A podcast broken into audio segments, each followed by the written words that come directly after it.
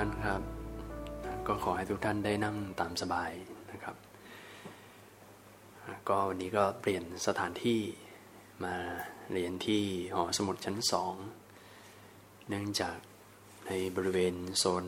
ข้างนอกนั้นก็อาจจะมีการก่อสร้างเล็กน้อยก็เลย เพื่อความชัวร์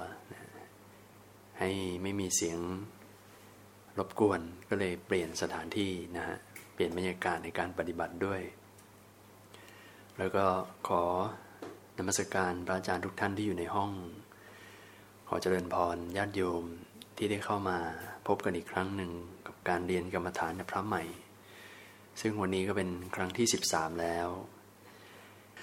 ครับพระใหม่วันนี้เรากลับมาในเรื่องของการปฏิบัติเหมือนเดิม ซึ่งก็วันนี้จะเสริมเพิ่มเติมให้ชัดเจน เอาให้ชัวร์ อีกครั้งหนึ่งกับการปฏิบัติ การวางจิตวางใจในการปฏิบัติ ซึ่งเป็นเรื่องที่สำคัญมาก นั้นการที่เรารู้หลักทฤษฎี แต่พอถึงช่วงเวลาเราปฏิบัติ และเราไม่รู้หลักในการวางจิตวางใจที่ถูกต้อง การเตรียมตัว การเตรียมใจ อาจจะทำให้การปฏิบัตินั้น อาจจะไม่ได้ก้าวหน้า อาจจะไม่ได้เกิดความสงบไม่ได้มีการเปลี่ยนแปลงอะไรได้ ถ้าเกิดวางจิตวางใจได้ไม่ถูกต้อง ซึ่งเรื่องที่จะพูดในวันนี้จริงๆ แล้วก็เป็นเรื่องที่คล้ายๆกับครั้งหนึ่งที่เราเคยพูดกันมาแล้วนั่นก็คือ ในเรื่องของการปล่อยวาง ที่เคยได้พูดในประเด็นของการปล่อยวางนั้นก็คือการยอมรับความจริง การได้ยอมรับความจริงกับสิ่งต่างๆ ที่เกิดขึ้นในชีวิตไม่ว่าจะดีหรือร้าย การที่เราเรียนรู้ที่จะเอาใจของเรานั้น เปิดใจของเรา ยอมรับในสิ่งที่เกิดขึ้นว่ามันจะต้องเป็นไปอย่างนั้น สภาพที่เรียกว่าการปล่อยวางมันก็จะสามารถเกิดขึ้นได้ หลังจากที่เรายอมรับความจริงคาว่าปล่อยวางในที่นี้ มันก็หลายอย่างเหมือนกัน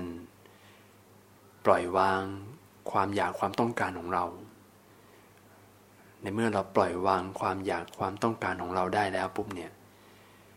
มันก็จะเป็นการปล่อยวางความทุกข์ใจ ความไม่สบายใจต่อเรื่องนั้นๆไปด้วย แม้ว่าปัญหายังไม่ได้แก้ แต่ถ้าเกิดเราวางใจของเราได้ถูกต้องต่อปัญหาที่เกิดขึ้นในชีวิต ไม่ว่าจะเป็นปัญหาในเรื่องของการปฏิบัติธรรม ปัญหาในการเข้าสังคม ปัญหาเกี่ยวกับเรื่องชีวิตส่วนตัว ไม่ว่าจะรูปแบบใดก็แล้วแต่ ถ้าเราสามารถที่จะเข้าไปมองความจริงอย่างเปิดเผย ด้วยใจที่สามารถยิ้มแย้มต่อความจริงที่เกิดขึ้นได้ ก็จะไม่มีปัญหาทางใจ แม้ว่าปัญหาในเรื่องนั้นๆ ยังไม่ได้แก้ไขด้วยซ้ำไปนี่คือวิธีการจัดการความทุกข์ที่รวดเร็วแล้วฉับพลันที่สุดในพระพุทธศาสนา ไม่ต้องเหนื่อยไปแก้ที่คนอื่น ไม่ต้องเหนื่อยไปแก้ที่โลกใบนี้ เริ่มต้นแก้ที่ใจเรานะครับ ซึ่งในวันนี้ที่จะพูด จริงๆแล้วเป็นเรื่องเดียวกันนั่นแหละ แต่พูดในอีกมุมหนึ่ง เป็นศัพท์อีกคำหนึ่ง เพื่อให้ชัดเจนแจ่มแจ้งมากยิ่งขึ้น นั่นคือในเรื่องของการละตัณหา ตัณหานี่แหละ คือตัวปัญหาของ มนุษย์ทุกคนบนโลกใบนี้ พระพุทธเจ้าตัดไว้ในอริยสัจสี่ตัณหานั้นเป็นหนึ่งในตัวใหญ่ที่อยู่ในอริยสัจสี่อริยสัจสี่ก็คือความจริงอันประเสริฐสี่ประการ เป็นความจริงอันสูงสุด ทุกสิ่งทุกอย่างรวมอยู่ในอริยสัจสี่ทั้งหมด ความจริงข้อแรกเรียกว่าทุกเริ่มมาด้วยความทุกข์เลย ทุกข์ เป็นสิ่งที่ต้องรู้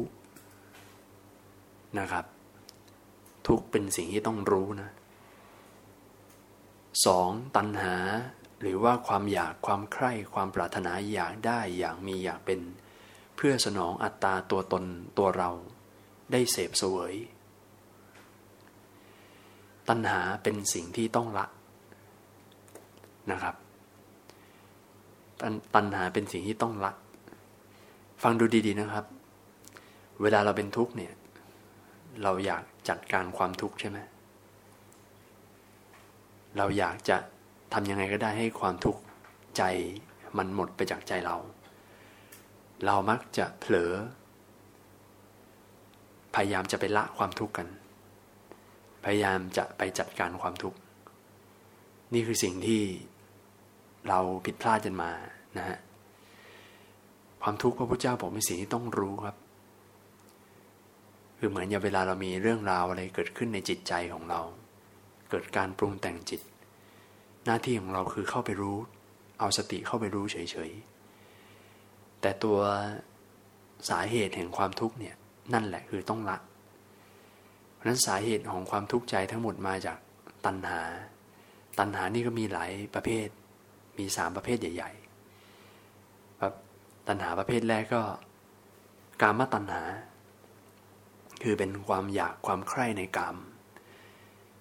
ความอยากเสพเสวยในเรื่องของ รูปรสกลิ่นเสียงสัมผัสทางกายที่น่าชอบใจที่เรารักที่เราชอบที่เราอยากได้ ตัณหาตัวที่สองคือภาวะตัณหา คือความอยากอยากเป็นอะไรบางอย่างนะ อยากเป็นอยากเกิด อยากเป็นคน อยากเป็นเทวดา อยากเป็นคนดี อยากเป็นคนที่วิเศษ อยากเป็นคนที่มีตัวตน อยากเป็นคนที่มีความสำคัญอะไรทำนองเนี่ยมันเป็นเรื่องของความอยากเป็นในภาวะอะไรบางอย่าง ส่วนนั้นสุดท้ายคือวิภาวะตัณหา ก็คือตรงข้ามมาอันที่สองนั่นเอง คือความไม่อยากไม่อยากเกิด ไม่อยากเป็นไม่อยาก ไม่อยากจะอยู่ในสภาพนี้อีกแล้ว อันนี้ก็อาจจะเป็นลักษณะของคนที่แบบ อาจจะผิดหวังกับชีวิตมาเยอะ อาจจะมันไม่สมปรารถนาแล้วมันทุกข์เหลือเกิน เกิดมาแล้วมันยากจน ไม่อยากเป็นคนจน ไม่อยากเป็นคนโง่ ไม่อยากเกิดมาทุกข์อะไรอย่างเนี้ยมันเป็นภาวะที่อยากจะออกไปจากภพนะฮะอยากจะดับศูนย์ไป ไม่อยากจะมีตัวตนอีกแล้ว อะไรทำนองเนี่ย นี่เป็นตัณหาทั้งหมดเลยนะครับ แล้วตัณหานี่แหละคือสาเหตุแห่งความทุกข์ดังนั้นเวลาจะละต้องละที่เหตุ ไม่ได้ละที่ตัวทุกข์ทุกข์มันเป็นผลไปเรียบร้อยแล้ว อันนี้คือสองตัวแรกของอริยสัจสี่ก้อนใหญ่ ๆ นะฮะอันนี้กลับมาในเรื่องของการปฏิบัติธรรมนิดหนึ่ง การปฏิบัติธรรม คนเรานี่วางจิตวางใจผิดพลาดในการปฏิบัติธรรมตั้งแต่เริ่มต้นกันบ่อย อย่างพอเราได้ขึ้นชื่อว่าเอาละเดี๋ยวเราจะมาปฏิบัติธรรมนะหนึ่งชั่วโมงนั่งด้วยกัน พอเวลามันเยอะเนี่ยท่านมักจะเป็นกันบ่อยก็คือว่า พอเรามีเวลาเยอะ เราก็เลยรู้สึกว่าโอ้การที่เราได้นั่งสมาธิตั้งหนึ่งชั่วโมงเนี่ยนะ มันต้องได้อะไรนะ มันน่าจะได้ผลสำเร็จอะไรบางอย่างที่เห็นเป็นรูปธรรม เห็นเป็นหลักฐานนะอย่างผู้ที่ไปปฏิบัติธรรมคอร์สยาวๆแบบเนี้ยลองคิดดูว่าคารวะญาติโยม ที่เขาไม่ได้มีโอกาสในการปฏิบัติธรรม ไม่ได้อยู่ในสถานที่ที่สัปปายะเหมือนอย่างพระญาติโยมบางคนนี่เวลาเขาจะไปปฏิบัติธรรมแต่ละคอร์สเนี่ยเขาต้องลางาน กันล่วงหน้าเป็นปีๆเลยนะ แล้วก็ต้องจองคอร์สยิ่งถ้าเกิดเป็นพระอาจารย์ที่มีชื่อเสียงระดับประเทศเนี่ย ต้องจองคอร์สข้ามปีเลยทีเดียว แล้วก็เตรียมตัวเตรียมใจกันเต็มที่ คนที่โอกาสปฏิบัติธรรมก็น้อยอยู่แล้ว แล้วต้องมาจองคอร์สแข่งกับคนอื่นเขา แล้วพอถึงเวลาก็ลางานวันหยุดยาวมา มาเข้าคอร์สปฏิบัติ สิ่งที่มันจะตามมาด้วยนั่นคือความคาดหวังต่อการปฏิบัติ เพราะว่าด้วยความที่โอ้เราอุตส่าห์มาตั้งสิบวันเก้าวันเจ็ดวัน หรือว่าเข้าคอร์สเป็นเดือนๆอย่างเนี้ยสิ่งที่มักจะตามมาโดยที่คนคนนั้นไม่รู้ตัวก็คือความคาดหวังต่อการปฏิบัติธรรมนั่นเอง คืออุตส่าห์ปีหนึ่งครั้งหนึ่งอุตส่าห์มาทั้งทีมันต้องได้อะไรกลับไปอะ อย่างน้อยต้องได้ความสงบ อย่างน้อยต้องได้เห็นวิปัสสนาญาณสักขั้นหนึ่งหรือบางคนหวังสูงไปเลยว่าคอนนี้ต้องโสดาบันเป็นอย่างน้อยอะไรอย่างเนี้ยต้องบรรลุอ่านะฮะตรงเนี้ยต้องระวังเพราะว่าพอได้ลงมือปฏิบัติไปแล้วอะก็เอาจริงเอาจังเลยนะโอ้โหนั่งหลังแข็งตัวตรงตั้งแต่วันแรก เสร็จร่างกายจัดทุกอย่างจัดแจงทุกอย่างเต็มที่ อเริ่มนั่งไม่ถึงห้าทีฟุ้งซ่านแล้ว มันตั้งใจมากแหวแปลกนะคนเราเวลาเราตั้งใจทำอะไรมากไปเนี่ย ภาวะจิตมันไม่มีความผ่อนคลาย มันมีความเครียดสูง เพราะว่าใจมันมีความหวังผล แล้วก็ในขณะปฏิบัติไปเนี่ย ไม่รู้ตัว สภาวะจิตในขณะวางจิตวางใจในตอนปฏิบัติเนี่ย มันเหมือนแบบ เหมือนรอคอยอยู่ตลอดเวลาแล้วว่า จะได้ผลสำเร็จอะไรหรือยัง จะได้ผลอะไรสักอย่างหรือยัง จะสงบหรือยังเนี่ย มันเหมือนจิตนั้นมัน มันค่อนข้างจะล้ำหน้าล้ำเส้นของปัจจุบันไปอยู่ในอนาคตซะเยอะ เหมือนแบบยิ่งทำก็ยิ่งรอรอผลสำเร็จแต่ว่า วันนี้จะสงบหรือยัง วันนี้จะสงบไหมจิตจะรวมไหมสมาธิจะมาหรือยังปีติเมื่อไหร่จะเกิด ยิ่งคนเคยมีประสบการณ์ในการมีความสุขกับการปฏิบัติมาก่อน เกิดปีติขนลุกขนพองประทับใจพอมาปฏิบัติอีกอยากได้แบบนั้นอีก หลายคนแล้วนะฮะที่พอเกิดปีติ หรือว่าได้เห็นอะไรที่แปลกประหลาดพิสดารที่เป็นนิมิตที่จิตปรุงแต่งขึ้นเนี่ยด้วยอำนาจของสมาธิเนี่ยปฏิบัติแล้วก็กลายเป็นว่า ไม่สามารถละวางผลสำเร็จที่ตัวเองเคยได้มา ก็ทำไปทำมาก็ยิ่งเกิดตัณหา เพราะอยากได้ผลแบบนั้นอีก อยากสงบแบบวันนั้นอีก อยากสำเร็จแบบวันนั้นอีก และยิ่งเข้าคอร์สปฏิบัติกันหลาย ๆ คน เวลาสอบอารมณ์กับครูบาอาจารย์ พระอาจารย์บางที่ เวลาสอบอารมณ์นี่ก็จะสอบอารมณ์รวม เพราะว่าพระอาจารย์สอบอารมณ์ทีละคนก็ไม่ไหว เหนื่อย การสอบอารมณ์เนี่ยเป็นอะไรที่เหนื่อย ยิ่งถ้าเกิดคุยทีละคนทีละคนเนี่ยโอ้โห แล้วโยมปฏิบัติทีสี่สิบห้าสิบคน บางคอร์สเป็นร้อยอย่างเนี้ยพระอาจารย์ก็ยิ่งเป็นครูบาอาจารย์อายุมากๆเนี่ยอายุหกสิบเจ็ดสิบจะเอาแรงที่ไหนไปนั่งพูดหรือโยมได้ทั้งวี่ทั้งวัน เวลาสอบอารมณ์ก็สอบอารมณ์รวมอารมณ์หมู่ใครอยากถามก็ยกมือเปิดใหม่ ให้วิทยากรอัตจารียื่นไม้ให้หรือว่าส่งคำถามทางกระดาษนะอะไรอย่างเนี้ยพอ สอบอารมณ์ส่งอารมณ์กันว่าอ้าวโยมคนนี้ปฏิบัติเป็นยังไงบ้างโอ้โยมคนแรกมาก็ตื่นเต้นมากเลย มีความสุขมาก โอ้โยมขนลุกขนพอง โยมได้เห็นแสง โยมได้เห็นนิมิต โยมรู้สึกเหมือนแบบเห็นทุกอย่างมัน แตกดับแตกสลาย เห็นขาไม่ใช่ของตัวเอง เห็นมือไม่ใช่ของเรา โอ้โห เห็นความเป็นอนัตตาอะไรอย่างเงี้ย โยมที่เหลือฟังแล้ว สะดุ้งเนี่ย ตายแล้วเราปฏิบัติมา ก็พอๆกัน ไม่เห็นได้แล้วอย่างเลยยังฟุ้งไม่หยุดเลยเนี่ย บางคนก็ตายแล้วทำไมเขาเห็นอะไรกันอย่างนั้น เยอะแยะเลยอะไอเรายังหลับสับประงกอยู่เลย อะไรอย่างเนี้ยพอมันมีการเปรียบเทียบกับท่านมันก็เลยเอาละหมดกำลังใจ การเปรียบเทียบกับผู้อื่นเนี่ยมันส่งผลสองอย่างหนึ่งคือท้อแท้ไปเลย รู้สึกว่าตัวเอง คงจะไม่มีปัญญามั้ง เรามันคงบุญน้อย ปฏิบัติไม่เป็นปฏิบัติไม่เก่ง เกิดความท้อแท้ใจ เกิดความเสียใจน้อยอกน้อยใจกับวาสนาของตัวเอง อันนั้นก็เทไปทางด้าน กดข่มตัวเองไป บางคนก็รู้สึกลำพองก็มีนะพอได้ส่งอารมณ์ หรือว่าเราได้สภาวะดีกว่าเขานะ พอคนส่งอารมณ์เมื่อกี้เจอหลวงพ่อตอบกลับมาว่าเออไอ้นั่นน่ะปรุงแต่งทั้งหมดนั่นแหละ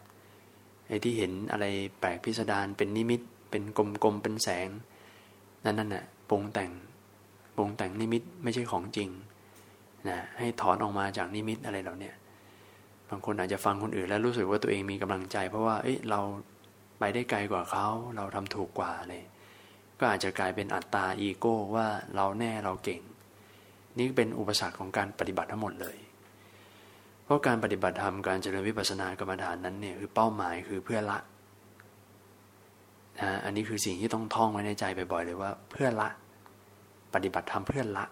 ละกิเลสละตัวตน ละมานะละทิฏฐิ ไม่ใช่เพิ่มนะครับ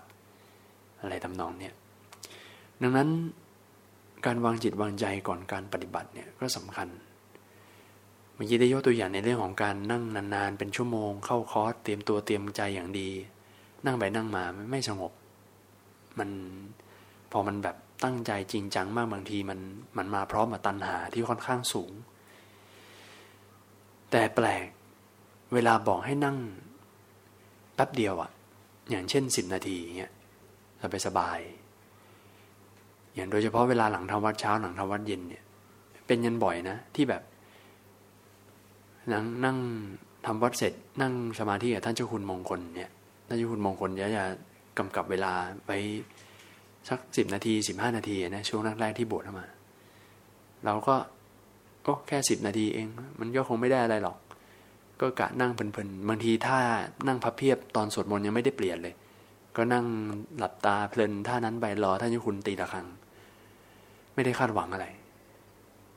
นั่งไปนั่งมาสงบเว้ย โอ้โหมันสงบ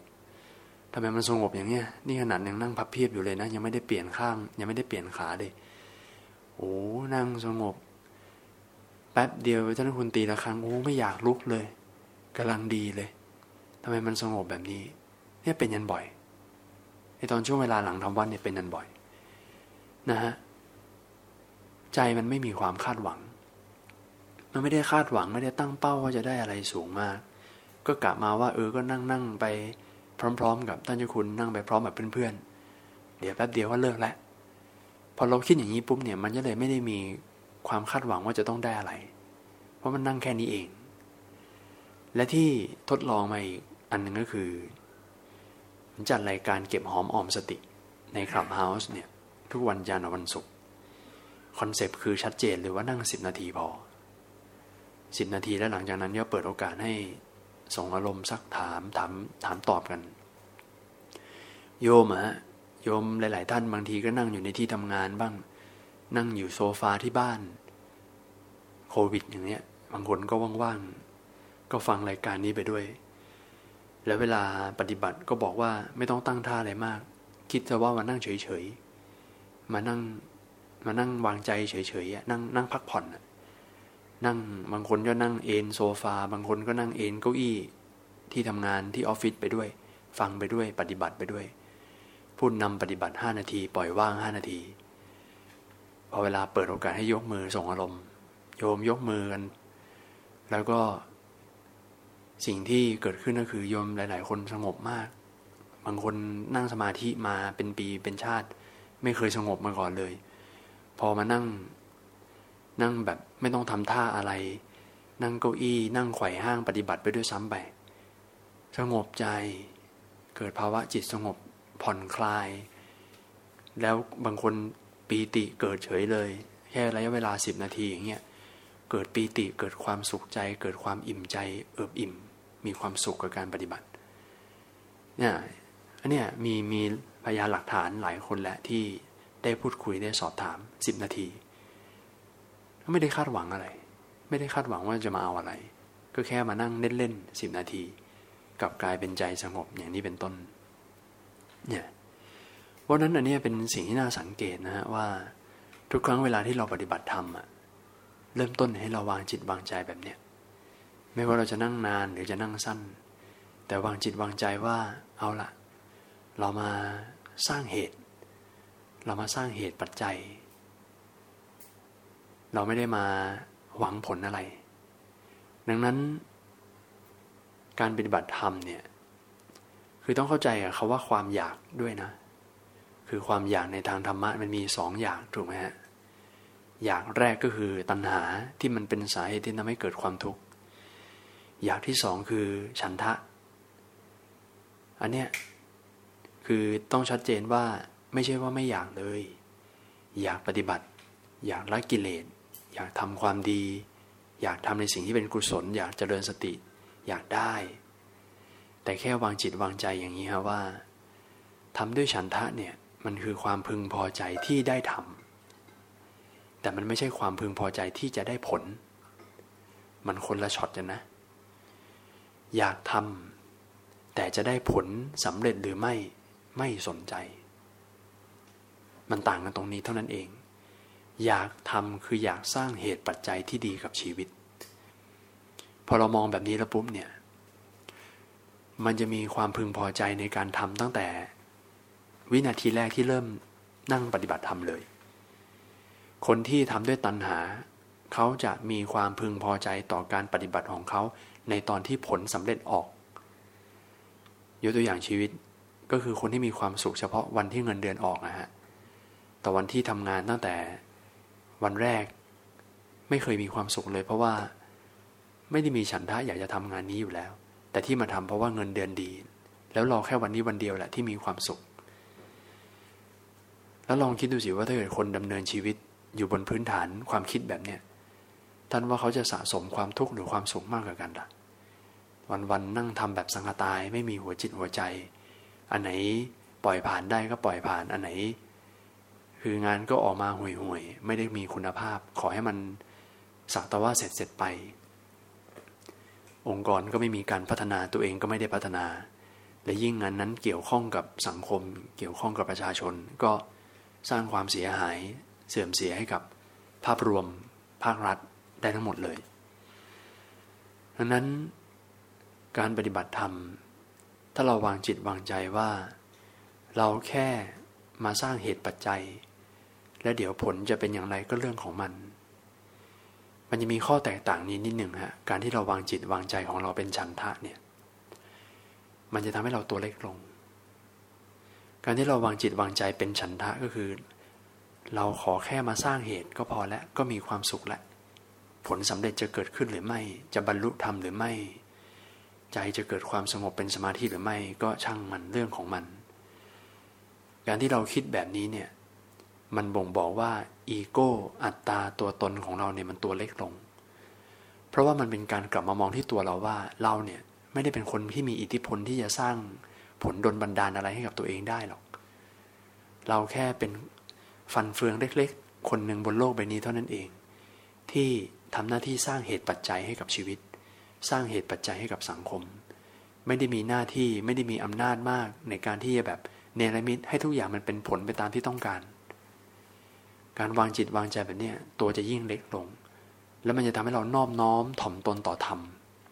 นอบน้อมถ่อมตนต่อกฎแห่งกรรมนอบน้อมถ่อมตนต่อกฎแห่งเหตุปัจจัยของธรรมชาติ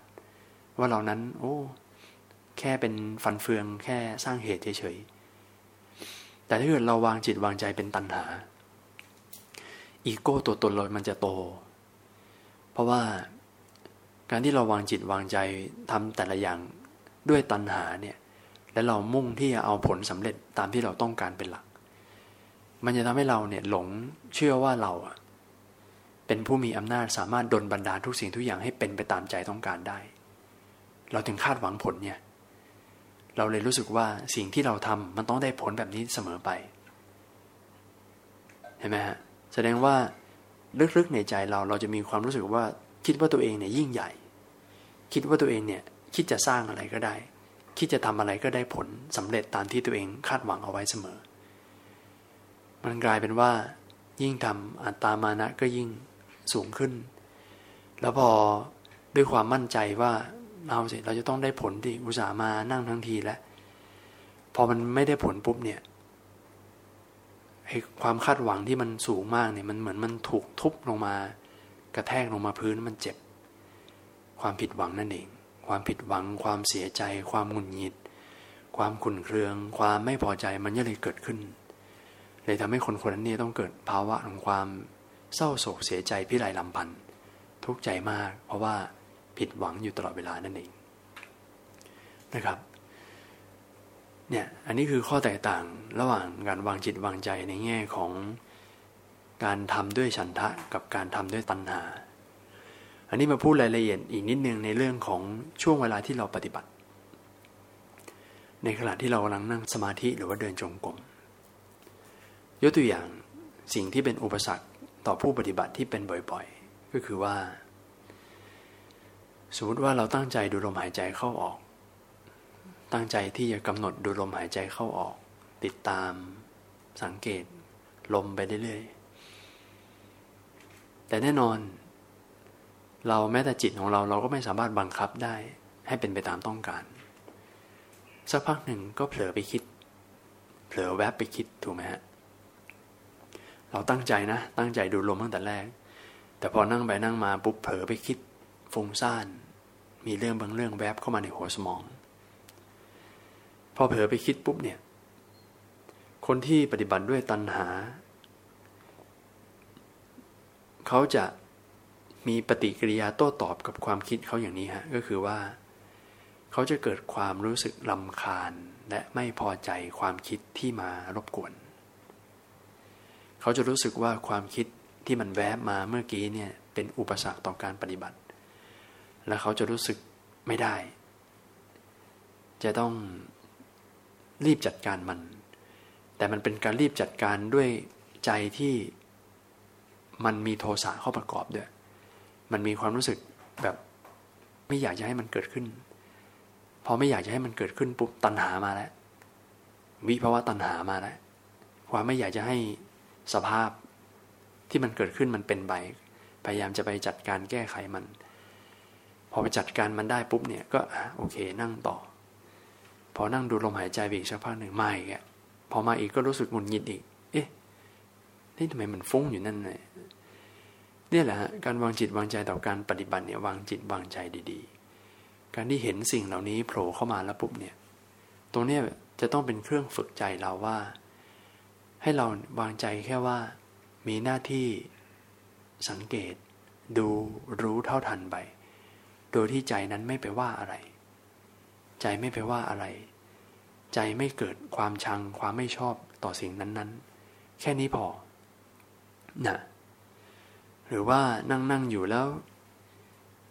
เนี่ยสมมุติว่าอุตส่าห์ย้ายมาในที่เงียบๆหอสมุด แต่ถ้าสมมุติมันมีเสียงใครเคาะอะไรอยู่ก็แก๊กก็แก๊กเนี่ยโอ้โหดูสินี่อุตส่าห์นีมาตรงนี้แล้วยังจะมีเสียงนะ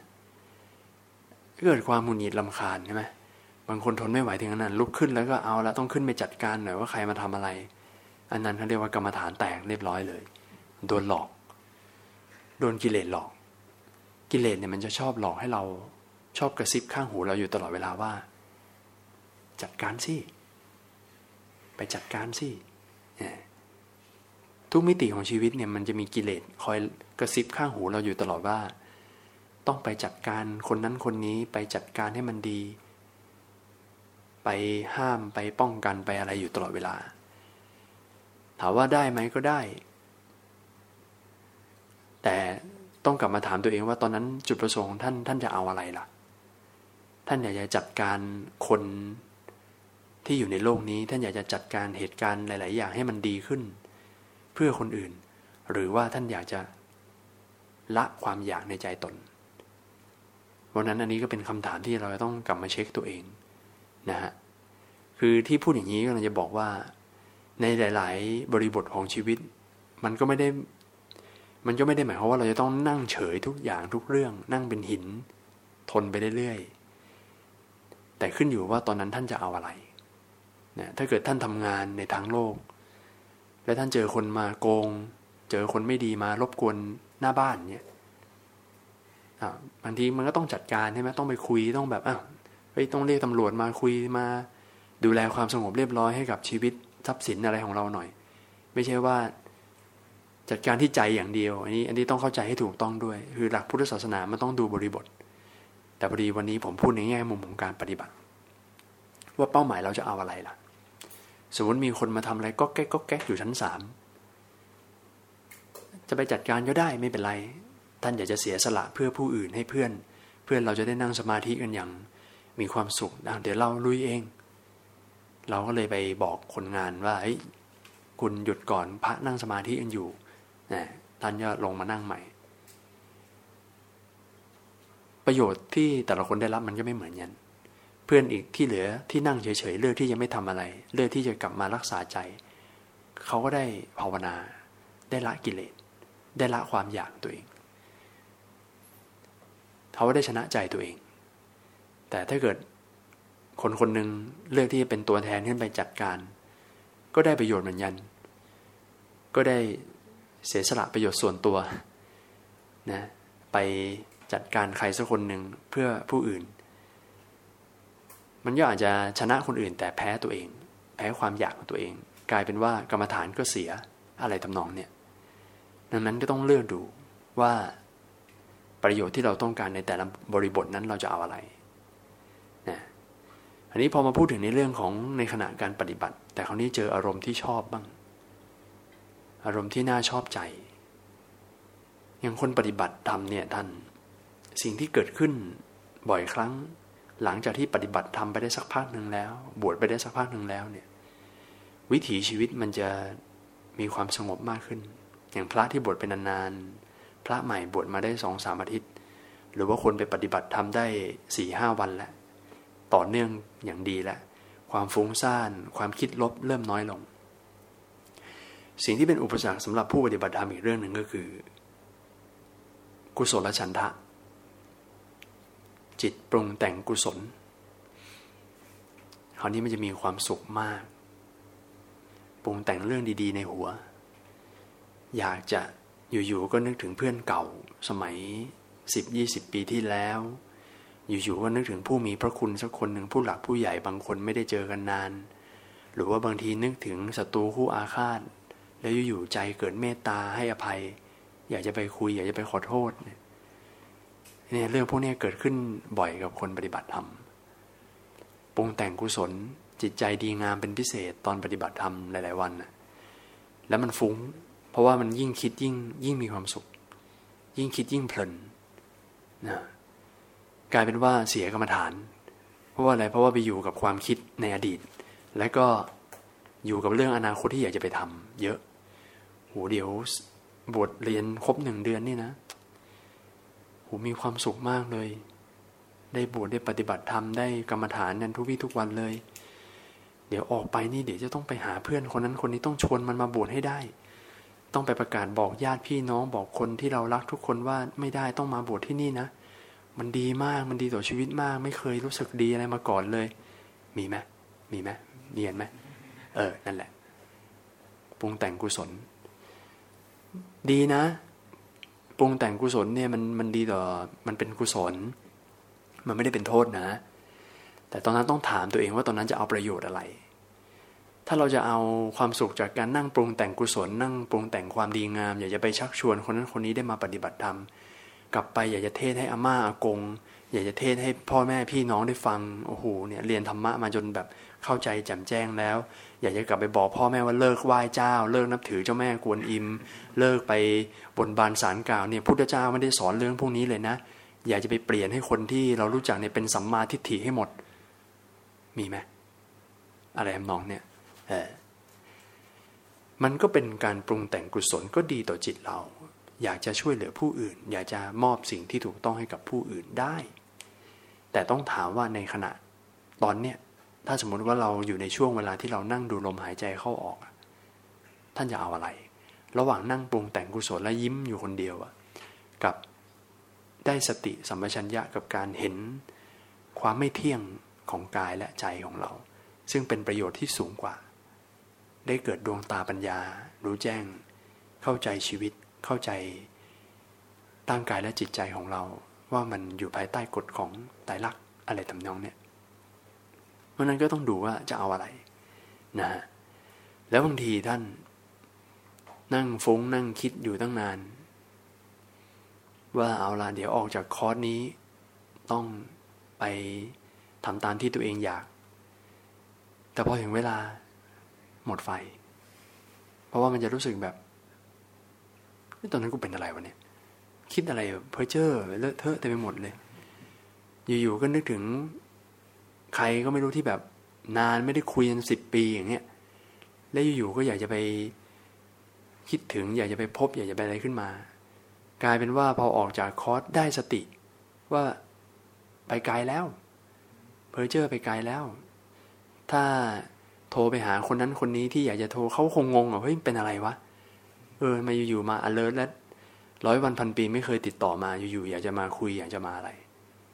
ก็เลยกลายเป็นว่า ไอสิ่งที่ตัวเองคิดอยากจะทำความดีทั้งหลายนั่นนะปรุงแต่งฟุ้งซ่านไปกันใหญ่เกินจริงนะมันไม่ได้แบบ ไม่ได้รู้ความจริงว่าผู้รับเนี่ยเขาอยากจะรับหรือเปล่า แล้วมันอยู่ในบริบทที่แบบ เอ๊ะมันมันใช่เวลาอะไรหรือเปล่าบางทีเนี่ย มันกลายเป็นว่าไอ้ตัวความสุข ความที่อยากจะทำเนี่ยมันมันเลยทำให้เราใจฟูเพลิดเพลินไปคนเดียว แล้วเราก็คิดว่าคนอื่นเขาคงจะมีความสุขเหมือนเรา อะไรอย่างเนี้ยบางทีก็อาจจะกลับมาตั้งสติได้ว่าเราถูกความคิดหลอกมาตลอด จริงๆแล้วมันไม่มีอะไรหรอก ถ้าเราไม่ได้ทำอะไรก็ไม่มีใครเดือดร้อนอะไรกับความที่เราอยู่เฉยๆแบบนี้แหละนะอะไรตำนองเนี่ยนะฮะพูดถึงในเรื่องของการปฏิบัติธรรมเนี่ยอ่า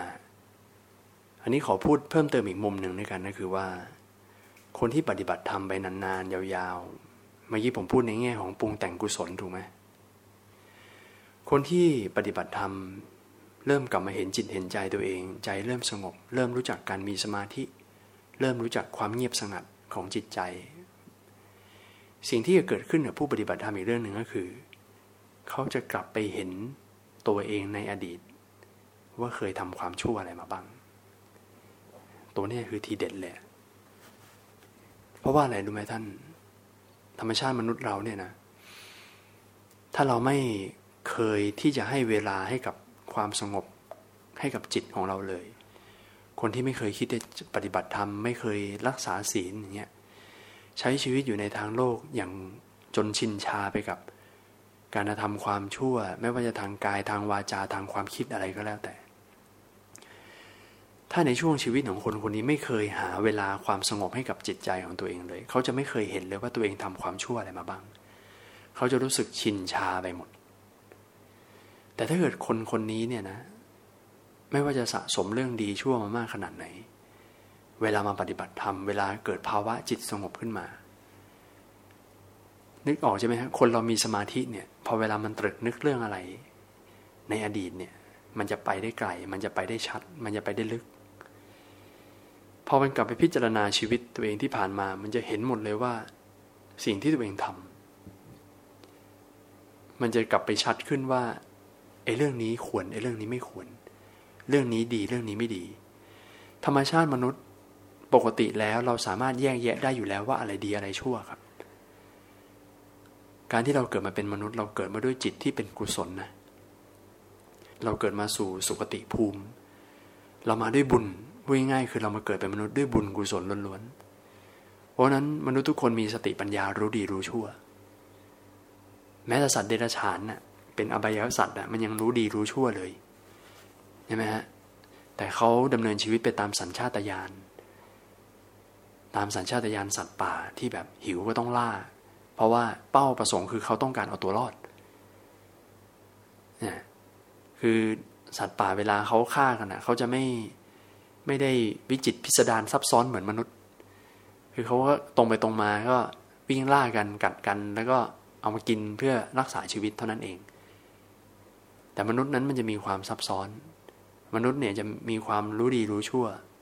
รู้ว่าอะไรควรไม่ควรนะฮะโดยธรรมชาติแล้วดังนั้นการที่เราปฏิบัติธรรมและจิตสงบ มันจะทำให้เราย้อนกลับไปเห็นสิ่งต่างๆ ที่เราทำมันจะทำให้เราตื่นรู้แล้วว่าไอ้ที่ผ่านมาเนี่ย ใช้ชีวิตผิดพลาด หลงตัวเองหลอกตัวเองมาตลอดอย่างนู้นอย่างนี้ แล้วมันจะทำให้คนนั้นเกิดความเปลี่ยนแปลงอะไรบางอย่างในชีวิตเขา หลังจากบวชแล้วหลังจากปฏิบัติธรรมออกไปปุ๊บเนี่ย ก็เปลี่ยนเป็นคนละคน เลิกทำไม่ดีแล้วพอแล้ว เพราะมันเห็นเลยว่า เวลามานั่งสมาธิแล้วแล้วพอเป็นตรึกนึกเรื่องพวกนี้เนี่ยมันคิดแล้วมันทุกข์ใจ มันคิดแล้วมันเสียใจบางทีอยากจะกลับไปขอโทษ แต่มันไม่ทันแล้ว เพราะว่าบางทีก็อาจจะ ฆ่าเขาตายแล้ว หรือว่าคนคนนั้นที่เราเคยทำร้ายจิตใจเขาเขาก็ไม่อยู่แล้วไม่รู้ไปอยู่ไหนแล้วอะไรอย่างเงี้ยแล้วมันนึกกลายเป็นความผิดติดตัวแบบสำนึกผิด และยิ่งถ้าเกิดแบบเรามาสำนึกผิดตอนที่เราอายุมากโหมันก็ใช่ไหมไม่ทันแล้วอะไรเงี้ยนี่ก็เป็นเหตุการณ์ที่เกิดขึ้นบ่อย กับคนบทเรียนหรือว่าปฏิบัติธรรม จะมีภาวะพวกนี้เกิดขึ้น คือมันจะกลับไปทบทวนอะไรและเห็นภาพอะไรได้ชัดนะครับ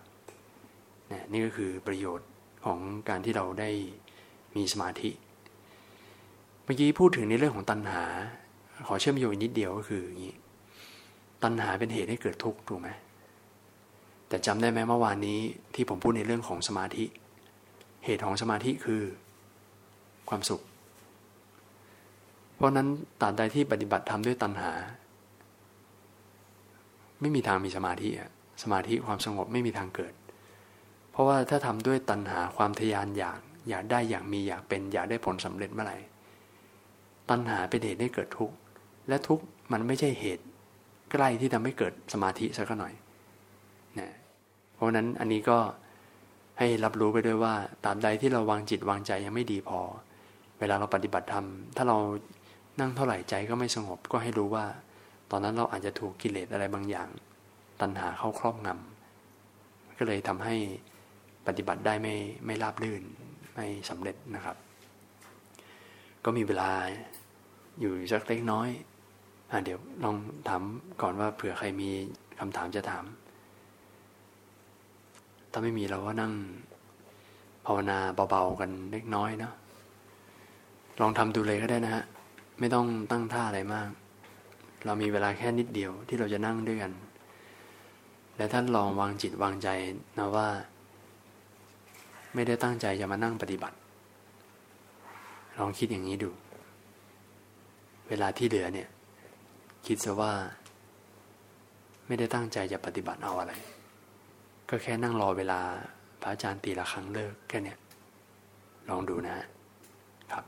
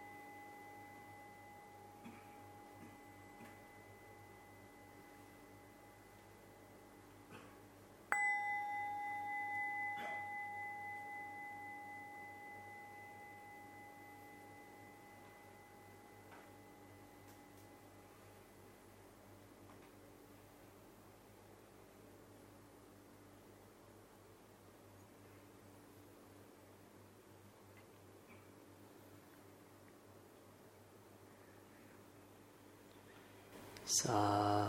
ธุ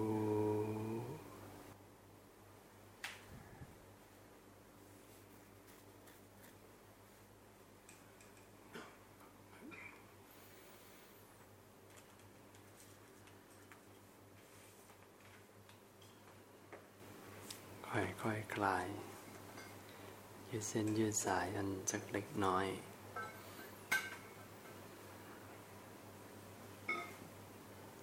เนี่ยพอนั่งแป๊บเดียวแล้ว เป็นไงบ้างเก๋ไหมฟุ้งสั้นไปอีกรู้สึกมันนานบอกว่าตั้งใจจะนั่งแป๊บเดียวก็ก็ตั้งใจอยู่ดีตั้งใจอยู่ดี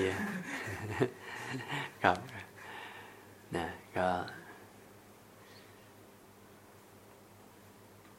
แต่ถ้าเกิดในเรื่องที่แสดงทำไปเมื่อสักครู่นี้ถ้าเกิดไม่เข้าใจก็ถามได้นะ ถามได้ตลอด ไม่ต้องเกรงใจ แล้วก็เดี๋ยวค่ำคืนนี้ก็เหมือนเดิมนะมันพฤหัสผมก็ว่าง